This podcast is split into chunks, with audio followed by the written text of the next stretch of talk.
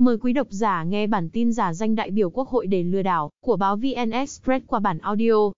Trần Phước An 26 tuổi, ở tỉnh Tiền Giang, giả danh phóng viên và đại biểu Quốc hội để lừa 16 triệu đồng của chủ khách sạn. Ngày 2 tháng 9, Công an phường An Hải Bắc đã bàn giao An cho Công an quận Sơn Trà, hoàn tất hồ sơ xử lý hành vi lừa đảo chiếm đoạt tài sản. Theo điều tra, ngày 30 tháng 8, An lên xe khách chạy tuyến Hà Nội, Quảng Nam, nhưng sau đó xuống xe trên đường tránh để đi lối tắt vào Đà Nẵng, dù thành phố đang cách ly xã hội theo chỉ thị 16 để phòng chống COVID-19. An gọi điện và gửi thẻ phóng viên của một kênh truyền hình cho Sở Du lịch Đà Nẵng, để yêu cầu hỗ trợ cơ sở lưu trú. Anh ta được giới thiệu đến một khách sạn trên đường Dương Đình Nghệ, phường An Hải Bắc, quận Sơn Trà.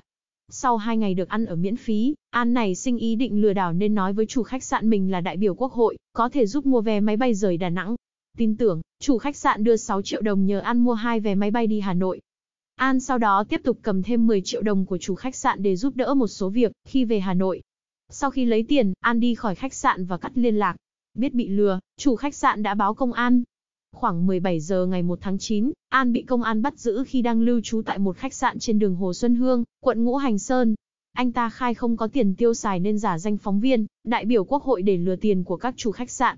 Thiếu tá đoàn Hoàng Linh, trưởng công an phường An Hải Bắc, cho biết quá trình làm việc và kiểm tra giấy tờ tùy thân, An không có thẻ phóng viên như giới thiệu. Anh ta đã dùng phần mềm trên máy tính ghép ảnh của mình vào thẻ phóng viên và gửi cho Sở Du lịch Đà Nẵng, để tạo sự tin tưởng, Thiếu tá Linh nói và cho biết An đã bị tạm giữ hình sự để phục vụ điều tra. Cảm ơn quý độc giả đã nghe hết bản tin của chúng tôi, xin chào và hẹn gặp lại.